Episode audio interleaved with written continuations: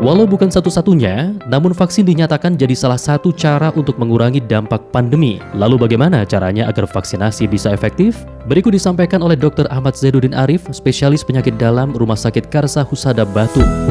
Jadi untuk mendapatkan efektif itu perlu beberapa persyaratan yaitu dari vaksinnya sendiri. Vaksinnya harus sesuai jadi maksudnya dia jenisnya. Pada vaksinasi COVID dia diberikan dua kali, maka vaksin yang pertama dengan yang kedua harus sama. Kemudian dosisnya juga harus tepat, pemberiannya juga harus tepat. Di sini ada yang mungkin untuk masyarakat bisa 14 hari, ada yang 28 hari sesuai dengan peraturan yang ditetapkan. Kemudian selain itu untuk penerimanya juga harus dalam keadaan yang optimal sehingga sel darah putihnya tadi yang bisa membentuk antibodi dapat mengenali antigen dengan baik sehingga kondisi ini uh, akan menghasilkan efektivitas dari vaksin tersebut.